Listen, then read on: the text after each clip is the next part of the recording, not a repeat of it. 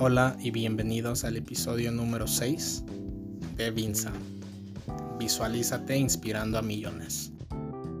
El día de hoy les voy a hablar sobre la importancia de confiar en ti mismo y cómo podemos hacer eso. Como siempre vamos a empezar con una frase. Haz exactamente lo que harías si te sintieras más seguro. Meister Eckhart. A todos en algún momento de nuestras vidas nos hubiera gustado sentirnos más seguros de nosotros mismos. Quizás necesitas la confianza suficiente para hablar más a menudo en el trabajo y expresarte. Tal vez desearías tener la confianza suficiente para finalmente comenzar ese nuevo negocio con el que has soñado. Sentirse seguro a menudo se trata de lo que haces menos y no más. Pero si puedes aprender a identificar y eliminar estos hábitos que matan la confianza, encontrarás que, naturalmente, tienes más confianza de lo que crees. Número 1. Confiar en los sentimientos. El dilema central cuando se trata de la confianza es que los sentimientos dominan nuestros valores. ¿Quieres invitar a salir a esa persona linda, por ejemplo? Se trata de valor, pero te sientes ansioso y cohibido sentimientos. Así que sigues hablando con tus amigos, el momento pasa y la oportunidad también. Sentirse seguro proviene de actuar según tus valores, a pesar de tener miedo. Si evitas invitar a salir a la gente, obviamente te vas a sentir ansioso por ello. Y si normalmente evitas hablar durante las reuniones de trabajo, cuando te toque hablar te sentirás nervioso. Por otro lado, si invitas a salir a gente a pesar de sentirte ansioso o hablas durante una reunión, a pesar de tener miedo de ser criticado, comenzarás a sentirte más seguro. Nuestra cultura tiende a glorificar los sentimientos y las emociones. Desafortunadamente, esta confianza incondicional en los sentimientos está equivocada. Tus sentimientos te llevarán por mal camino, al menos tan a menudo como te ayudarán. Una vez que tu mente te ve actuando según tus valores, a pesar de cómo te sientas, comenzarás a sentirte verdaderamente seguro de ti mismo. Número 2. Miedo al conflicto. A la mayoría de la gente no le gustan los conflictos. De hecho, la mayoría de la gente tiene tanto miedo a los conflictos que harán todo lo posible para evitarlos.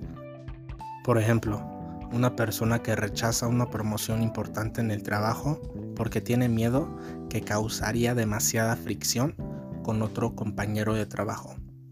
Pero a veces el miedo al conflicto conduce a muchos sacrificios más pequeños, aunque no necesariamente menos importantes, siempre diciendo sí y asumiendo demasiadas tareas porque no quieres decir no y decepcionar a la gente.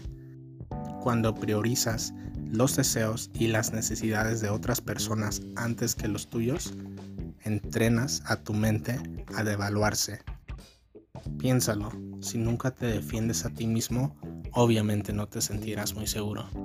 Afortunadamente, tener más confianza a menudo es solo cuestión de ser un poco más asertivo con las personas sobre lo que quieres o no quieres. Una de las formas más sencillas de aumentar tu confianza es practicar pedir lo que quieres y decir no a las cosas que no quieres. Es bueno pensar en los demás, pero no exageres. Número 3. Preocuparse por el futuro. Nuestra capacidad para pensar en el futuro e imaginar escenarios hipotéticos es una habilidad y herramienta maravillosa. Desde anticipar el próximo movimiento de tu oponente en una partida de ajedrez, es evidente que nos beneficia poder pensar en el futuro. Y es especialmente útil anticipar los problemas para abordarlos antes de que sucedan. Pero al igual que muchas de nuestras herramientas y habilidades más impresionantes, pensar en el futuro puede ser un poco saludable si se hace por las razones equivocadas. Este es especialmente el caso de nuestra tendencia a preocuparnos. La preocupación es una solución de problemas improductiva.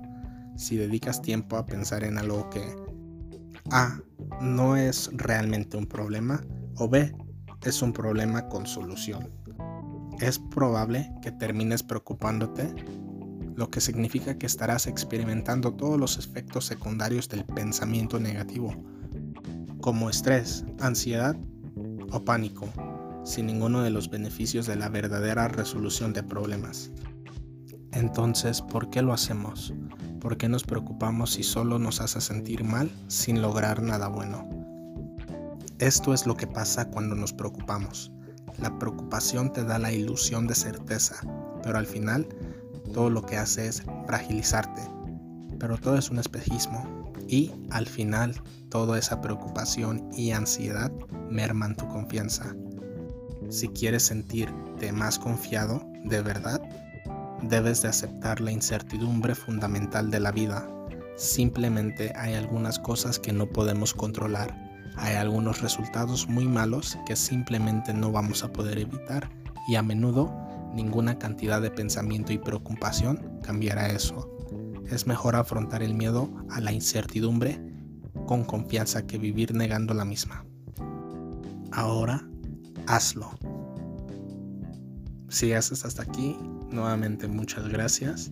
Les quiero recordar que me pueden seguir en todas las redes sociales como Facebook, Twitter, Instagram, LinkedIn. Me encuentran como Cristo Mayorga en todos. Muchas gracias nuevamente. Nos vemos en la próxima.